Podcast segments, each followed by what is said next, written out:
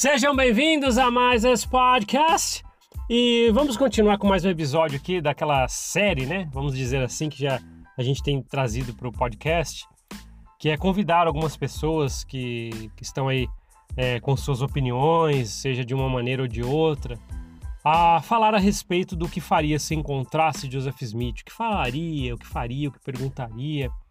E convidei dessa vez a Fabi para que ela possa falar para a gente. Achei muito legal é, o que ela relatou a respeito disso, a sua suposição, né? O que faria, falaria ou perguntaria para Joseph Smith se o encontrasse, né? Que é aquele exercício que eu tenho falado aqui que a gente faz para saber o que, que a gente faz com o nosso conhecimento agora, o que, que nós faríamos se tivéssemos agora a oportunidade de encontrar o fundador de tudo que hoje a gente aprendeu que não nos ensinaram dentro da corporação. Então, Fabi, obrigado por ter aceitado é, deixar seu relato aqui. Então, vou, vou soltar agora o áudio. Oi, Paulo. Adorei esta pergunta. Na verdade, é tipo um, um mixed feelings. Porque ao mesmo tempo que eu adoraria olhar na cara desse homem e fazer algumas perguntas, eu adoraria nunca olhar na cara desse homem, entende? Mas se eu tivesse a oportunidade, eu ia perguntar para ele é, se ele conseguia dormir tranquilamente, sabendo de todas as mentiras, tendo consciência de todas as mentiras que ele contou, dos abusos sexuais. Né? Porque eu fico imaginando um homem que faz o que ele fez tinha que ter muita certeza de que jamais teria uma filha. Não é? Porque você imaginar que sua filha ia passar pelas coisas que ele fez com as filhas de outras pessoas, abusando da fé que as pessoas tinham. Né? Porque a fé, a fé cega as pessoas. É triste, mas é a realidade. A fé cega as pessoas e a humanidade fez e ainda faz muitas barbaridades em nome da fé.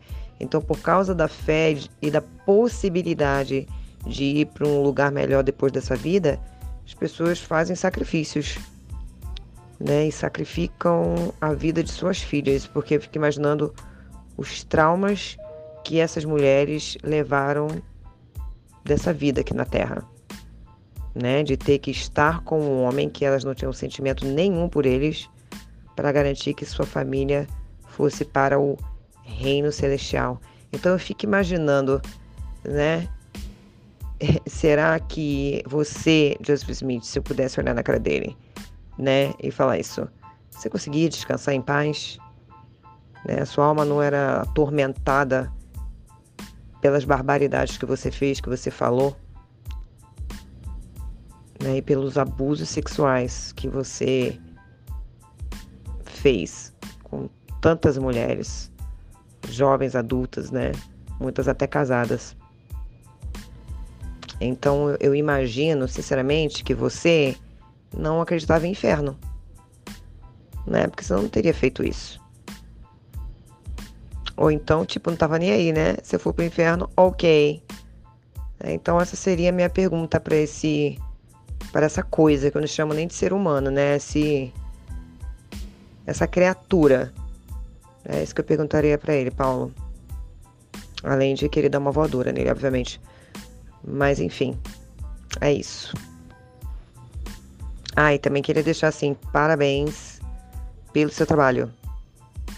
Eu admiro demais, demais uh, o seu trabalho em ajudar as pessoas a a enxergar esse lado do mormonismo.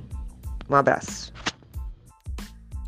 Fabi, é, obrigado por ter deixado seu relato. Eu sei que muita gente se identificou com algumas coisas que você falou aqui a respeito disso, porque muita gente, né? Se a gente fosse convidar todos que nos ouvem aqui para dar suas opiniões, às vezes muitas coisas que outros já falaram, você já falou aqui a respeito do que faria, perguntaria, como agiria se encontrar Jeff Smith, provavelmente seriam coisas semelhantes ou coisas parecidas, porque o sentimento de quem viveu nessa corporação às vezes é muito parecido, embora tenha suas particularidades.